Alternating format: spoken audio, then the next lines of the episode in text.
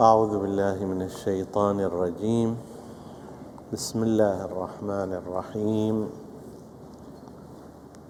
والصلاة والسلام على أشرف الأنبياء والمرسلين محمد وعلى آل بيته الطيبين الطاهرين. اللهم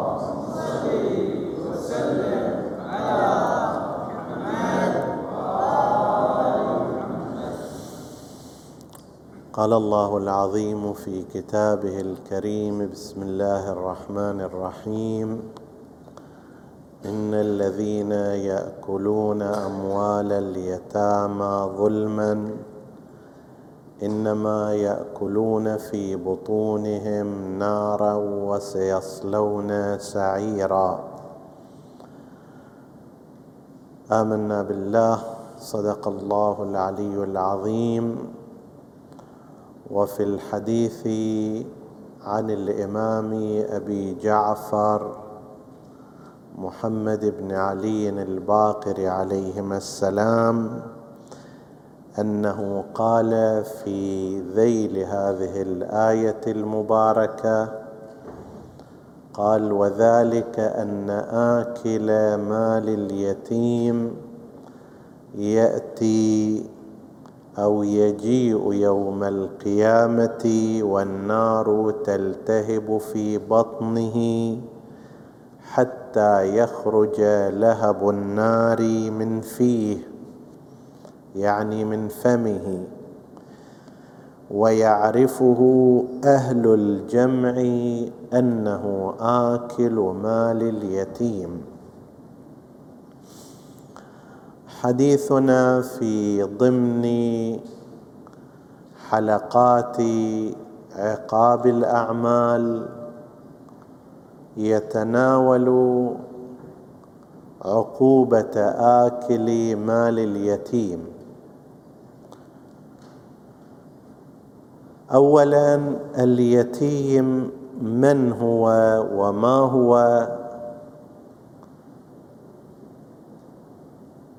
يقول علماء اللغة أن اليتيم بالنسبة إلى غير الإنسان كالحيوانات الصغير الذي يفقد أمه يقال له يتيم. يعني مثلا العجل الصغير إذا ماتت أمه البقرة يقال له يتيم أما لو مات أباه الثور لا يقال له يتيم في الحيوانات. وهكذا في مثل حاشا من يسمع الكلب فإن الجرو الصغير إذا ماتت أمه الكلب يقال له يتيم لكن لو مات أبوه لا يقال له يتيم. ففي الحيوانات من يفقد الأم هو يتيم. وأما بالنسبة إلى الإنسان فعكس ذلك. الذي يموت أبوه من البشر من الصغار يكون يتيما. ولو كانت أمه وجدته موجودة فلا يعد هذا يتيما ما دام أبوه على قيد الحياة. وإن ماتت أمه لا يصح أن نقول يتيم الأم. اليتيم في البشر هو من يموت والده. وأيضا شرط آخر عندنا في اللغة والشرع وهو أن لا يبلغ الحلم. فإذا بلغ الحلم خرج عن كونه يتيما. الرجل الولد إذا بلغ خمسة عشر عاما أو ظهرت عليه سائر آثار البلوغ. وهكذا بالنسبة إلى الفتاة. إذا أكملت التاسعة أو ظهر عليها سائر علامات البلوغ. ومات أبوه أو مات أبوها في هذه الأثناء لا يعدان يتيمين من الناحية الشرعية. فلا يصح مثلا أن واحد يجي يقول لك لنفترض وهو عمره عشرين سنة يقول لك أنا يتيم مسكين فقير. لا عمي أنت يتيم كنت إذا كان قبل خمس سنوات ست سنوات ذاك الوقت كنت يتيما إذا كان والدك قد توفي. وأما مع هذا العمر فلا تعود يتيما. فاولا اليتيم هو من يفقد أباه وأن يكون دون سن البلوغ الشرعي. بعد ما يبلغ شرعا هذا لا يعد يتيما. فإنه كما ورد في الأحاديث لا يتمى بعد احتلام يعني بعد بلوغ الولد بالاحتلام وبنفس الشكل أيضا بالنسبة إلى الفتاة. هذا اليتيم. في اللغة وفي الشرع في هناك عندنا توسعة للدائرة ولكنها توسع بلحاظ بعض الآثار. قد يكون لا ينطبق عليه عنوان اليتيم بحسب اللغة ولكن الشرع اجى وقال هذا يتيم. مثلا عندنا رواية في الكافي يسأل أحدهم الإمام عليه السلام يقول ما أيسر ما يدخل النار؟ شنو أقل شيء اللي يدخل الواحد إلى نار جهنم. فقال له الإمام عليه السلام أن يأكل من مال اليتيم درهما. وهذا استفادة من الآية المباركة إن الذين يأكلون أموال اليتامى ظلما إنما يأكلون في بطونهم نارا في هذه الدنيا وسيصلون سعيرا في الآخرة. فأيسر شيء هو أن يأكل من مال يتيم درهما. بعد ذلك قال الإمام ونحن اليتيم. فمن أكل من حقنا درهما دخل النار. هذه نسميها توسعة في دائرة اليتيم. بمعنى أنه أنا الإمام الصادق أنا الإمام الباقر أنا واحد من الأئمة. في حرمة حجب حقنا عنا كاليتيم. صحيح إحنا مو يتامى كبار وعندنا عيال ولا ينطبق علينا وصف اليتم بالمعنى اللغوي.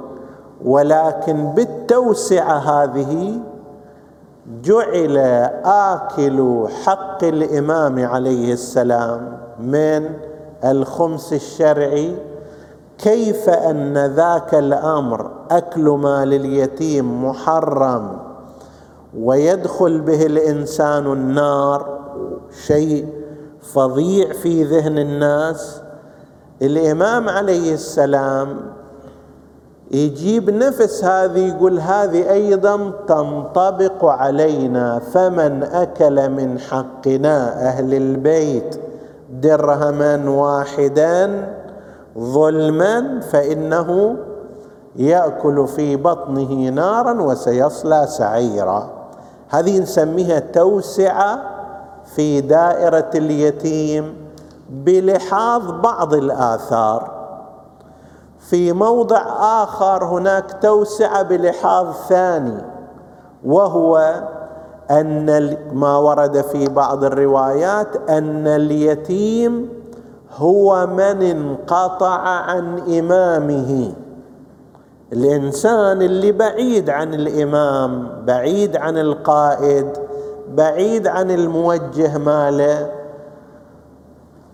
هذا في لزوم الاعتناء به ولزوم رعايته والوصول إليه كاليتيم. شلون اليتيم؟ اللي مو بالغ وفاقد والده. يحتاج إلى رعاية وعناية وحياطة. كذلك هذا الإنسان الموالي لأهل البيت عليه عليهم السلام بس ما عنده توجيه ديني. ما عنده اتصال بمركزية دينية هذا يشبه اليتيم في هذه الجهة جهة أنه لا بد من العناية به والاهتمام بأمره والرعاية له. ولذلك وصف مثلا علماء آل محمد.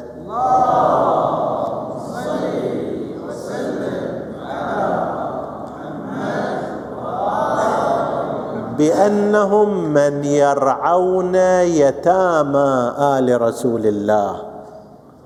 يتامى آل رسول الله. حتى وإذا كان عمره خمسين سنة ستين سنة لكنه منقطع عن التوجيه الديني. لا سبيل له إلى معرفة أحكام الله. هذا في هذا المعنى كأنه يتيم ويحتاج إلى رعاية. فاذا اولا اليتيم له معنى لغوي وشرعي وهذا اللي راح يكون حديثنا أكثر عنه. أكو هناك توسعة في بعض الروايات بلحاظ أن من احتجب الحق الشرعي وخمس أهل البيت عنهم كأنه في عقوبته كمن يأكل مال اليتيم وقد قال نحن اليتيم. وهناك توسعة أخرى بلحاظ لزوم الاهتمام بالمنقطعين عن توجيه أهل البيت وأحكام أهل البيت البعيدين عن مراكز الدينية. وصفوا في بعض الروايات بأنهم يتامى آل محمد وأن على الناس على المبلغين على العلماء على الواعين أن يهتموا بهم. نرجع إلى الآية المباركة. إن الذين يأكلون أموال اليتامى ظلما إنما يأكلون في بطونهم نارا وسيصلون سعيرا. هذه بالدرجة الأولى تنطبق على المعنى الأول. من فقد والده ولم يبلغ البلوغ الشرعيه هذا لأنه نقطة ضعف اجتماعي قويه اولا ما دام والده ما موجود فالذي يوجهه كما هو مفترض غير موجود اللي يحميه غير موجود. هو باعتبار أنه غير بالغ قدرته على إدارة حياته تدبير شؤونه إدارة أمواله ضعيفة. لذلك يكون محط الاستغلال الآخرين. يجي لنفترض زيد من الناس يصير وصيا على اليتامى أو وليا عليهم سواء بوصية من الوالد المتوفى أو بتعيين من الحاكم الشرعي أو بحسب الوضع العائلي. هذا الآن لنفترض عمه حسب التعبير أخ والده وهو الأقرب إلى تولي. أمورهم. هنا يأتي احتمال أن يسيطر هذا الولي أو الوصي أو العم أو القريب على أموال هذا اليتيم ويصادرها وعبر عنها بالأكل إما لأن الأكل هو أوضح شيء في استهلاك الإنسان. انت اول حاجة عادة تغطيها الك لما تحصل فلوس شنو؟ غالبا تأكل بها. هذا أول شيء. قبل ما تشتري لك ملابس وقبل ما كذا يسد الإنسان جوعا إما هكذا أو لا هذه صيغة مبالغة. صوره فيها معنى أكثر من هذا. شلون واحد يأكل اللقمة هالشكل؟ كأنما نفس الفلوس قاعد ياكلها في بطنه. وهذا وإن كان يأكل هذا الأم هذه الأموال في صورة أخذها لطعامه أو لشرابه أو لشراء منزل أو سيارة أو غير ذلك إلا أن حقيقتها هو أنه لا يأكل هذه الأموال وإنما يأكل نارا لكنه لا يبصر. كثير من الأشياء. إحنا نتعامل معها ولكن لا نبصر حقيقتها. الآن نعوذ بالله الذنب الذي يذنبه الإنسان من الممكن أن يكون للذنب رائحة خاصة. نحن لا نستطيع أن نشمها من الممكن أن يكون للذنب صورة قبيحة نحن لا نراها. كما أن العمل الصالح فيه رائحة طيبة. وفيه صوره حسنة كما يستفاد من بعض الروايات يوم القيامة. سورة ياسين تتجسد في صوره رجل شاب حسن المنظر بهي الطلعة جميل الصورة عطر الرائحة تجي إلى من كان يحفظها. فهذه الصورة تحفظ حافظها. شلون هالشكل؟ بس إحنا ما نشوفها الآن. كنت تقرأ كذا مرة سورة ياسين ولكن لا ترى شيئا من ذلك. لكن هي قد يكون لها شنو؟ واقعية. نحن لا نراها. كذلك بالنسبة إلى الذنوب من الممكن أن يكون هذا الذنب له صورة واقعية نحن لا نراها. هذا أكل مال اليتيم يمكن حقيقة هو أكل للنار أكل للهب لكن نحن لا نراها ولا نستشعر بألمها الآن. اللي عندهم نفاذ بصيرة ربنا سبحانه وتعالى قبلهم يرى ذلك ويقول لنا إنما يأكلون كأنما يحصرها. يعني هذا ليس إلا فقط هذول قاعدين يأكلون شنو؟ ما قاعد يأكل تفاح ولا قاعد يلبس ما أدري ثوب. هذا قاعد يشتمل على النار ويأكل النار. إنما يأكلون. يعني ليس شيئا آخر إنما يأكلون نارا. هذا في الدنيا وسيصلون سعيرا في الآخرة. سعيرهم فالتعبير يعني إذا أنت تريد بس آه، جيب صورته الكلب المسعور شنو؟ كلب المسعور يركض وراك. ما يكتفي بأن ينهشك. هو مو انت تروح اليه لا الكلب المسعور هو يطاردك.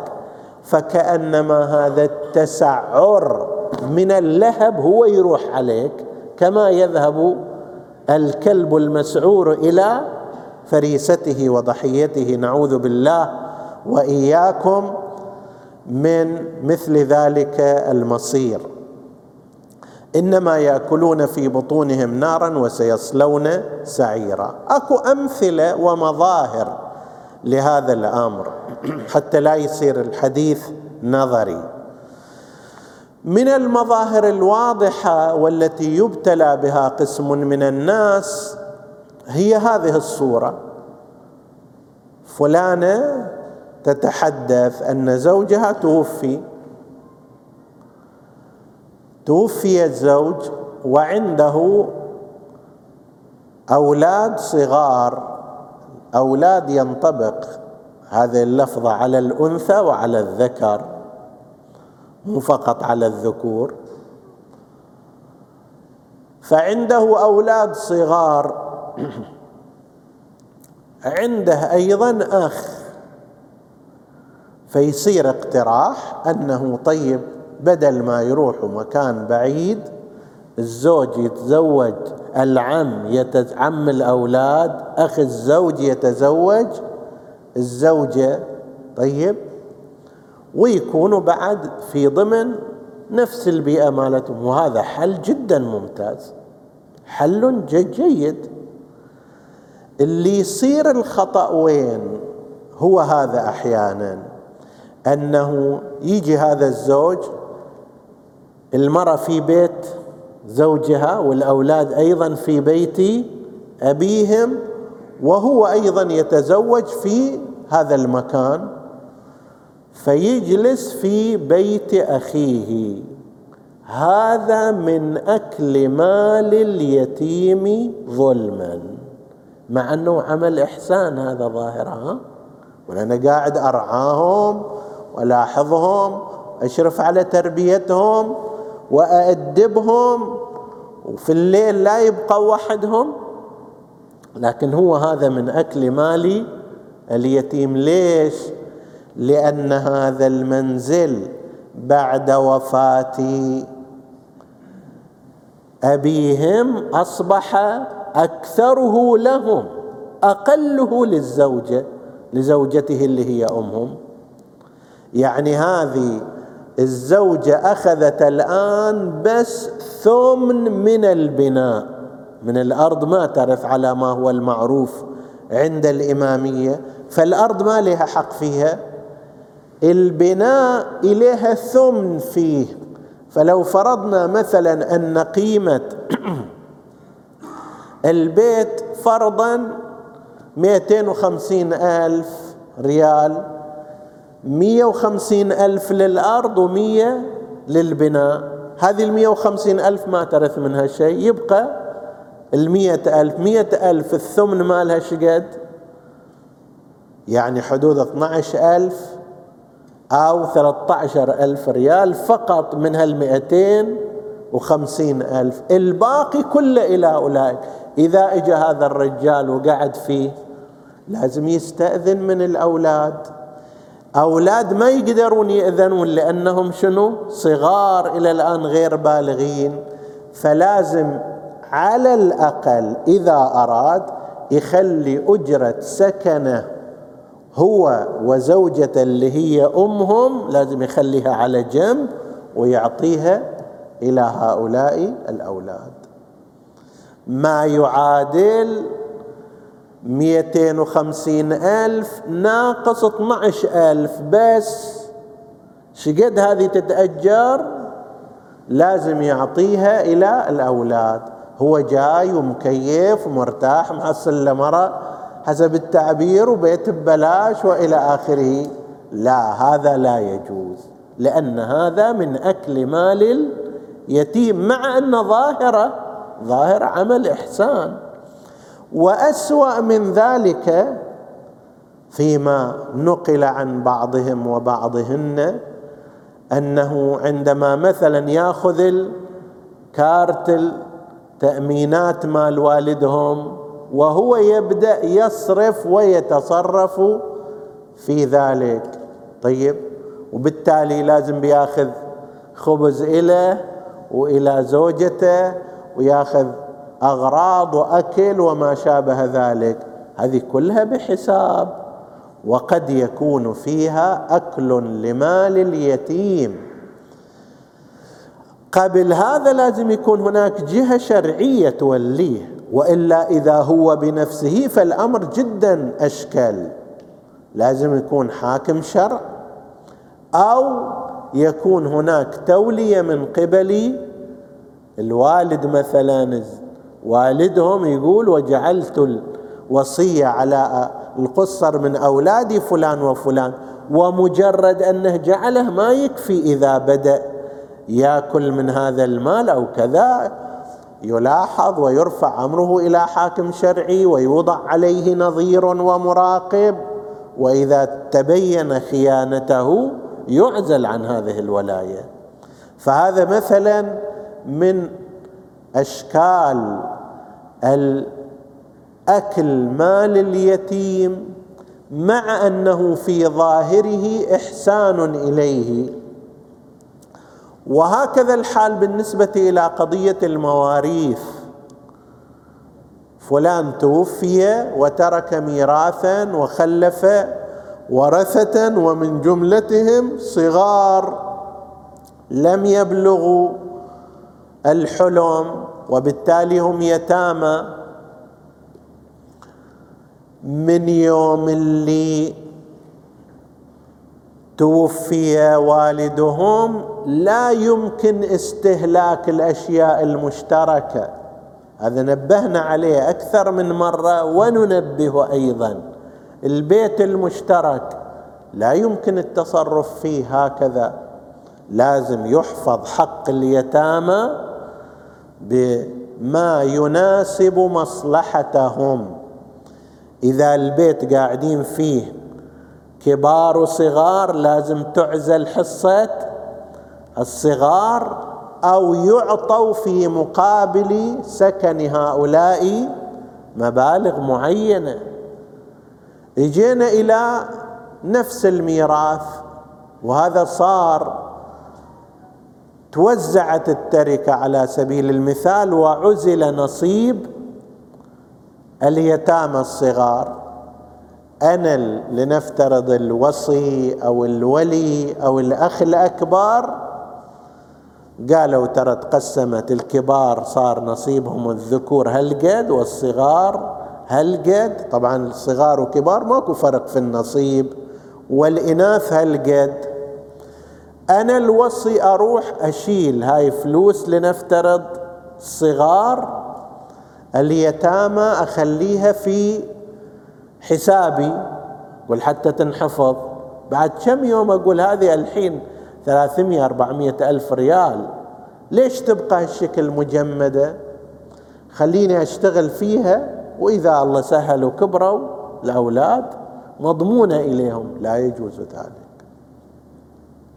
ولو فرضنا أن أحدا عمل هذا. قال الآن أكو اكتتاب والناس هاي جعلة ولا يفوتنا نقترض منهم. ما يجوز ما يجوز. أنا أقترض من الصغير مبلغ من المال لا يجوز ذلك. زين أنا ضامن إلى راح أعطيهم بعدين. أشيل منه هل قد فلوس. لا يستطيع الإنسان ذلك. خليني أستثمر هذا بدل ما يكون معطل استثمره لو فرضنا استثمرته فإن كل الربح يرجع إليهم لا إليك. نعم لو كان من البداية كان فعلا شيء ثابت وما في مخاطرة ما في مغامرة. وكان في وضعه في ذلك مصلحة اليتيم وإنت ولي شرعا. تقدر تخليه بذلك والربح يكون إلى وأنت تأخذ أجر العامل. يعني لنفترض عادة اللي يشتغل في هالشغلة ويديرها كم يأخذ؟ وإلا الأرباح مو إلك الأرباح لهم. فلو أخذت منها من الأرباح ما يزيد عن ذلك ما يزيد عن أجرة العامل لم يكن ذلك سائغا أبدا. أكثر من هذا حتى التصرف في بعض ما لا مصلحة فيه واضحة للطفل لليتيم مشكل. هناك استفتاء يقول أنه الولي على الصغير يريد يعمل إلى حفلة ميلاد عيد ميلاد. طيب. وبالتالي عيد الميلاد يحتاج إليه إلى أموال ويحتاج إليه إلى كذا. فيجي الجواب إذا كان هذه الحفلة من فلوس الولي نفسه هلا ومرحبا ما في مشكلة. زين. هو يريد يسوي خلي يسوي إن شاء الله يسوي عرس.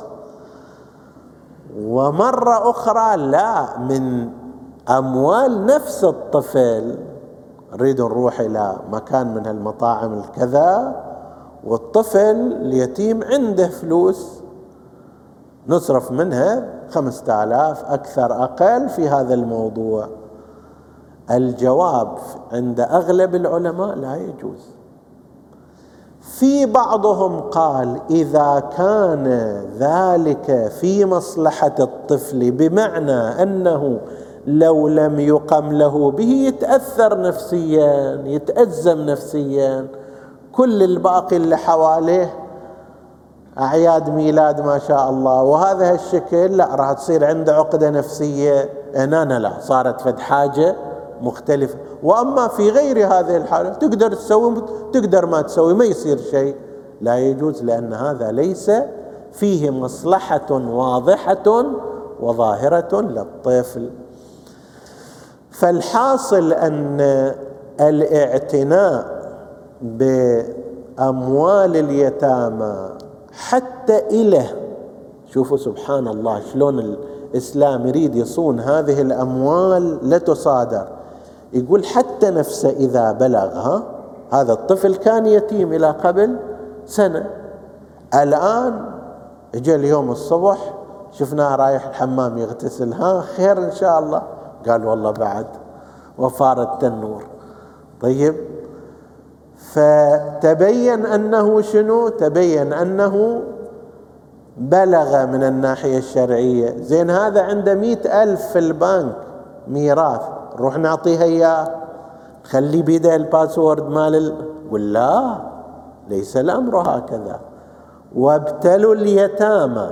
حتى إذا بلغوا النكاح واحد هذا شرط يعني صاروا بالغين فإن آنستم منهم رشدا فادفعوا إليهم أموالهم. بعدين أنت اختبره شوف هذا راشد عاقل فاهم في الأموال لو لا تعطيه إياها اليوم. زين. باكر وين راحت؟ والله سحبت منها خمسين ألف. ليش؟ وين وديتها؟ قال والله لعبت فيها على النت وهي ما أدري كذا وكذا. لا يتبين هذا غير راشد لا تعطيه أبدا. فإن آنستم منهم رشدا فادفعوا إليهم أموالهم. والله هذه لو تطبق على قسم من الكبار في بلاد المسلمين كان مشكل أن توضع الأموال في يد بعض هؤلاء أصحاب الثروة. يعني بعض أصحاب الثروات إذا ينطبق على للأسف أنه فقط في اليتامى هذه وحتى إذا بلغوا النكاح وإلا لو كان فإن آنستم منهم رشدا تنطبق على الجميع كان مشكل. هذا اللي يشتري ما أدري طبقة عال مال فلان فنان بما أدري بمئة ألف والملابس الداخلية مال فلتان بما أدري كذا.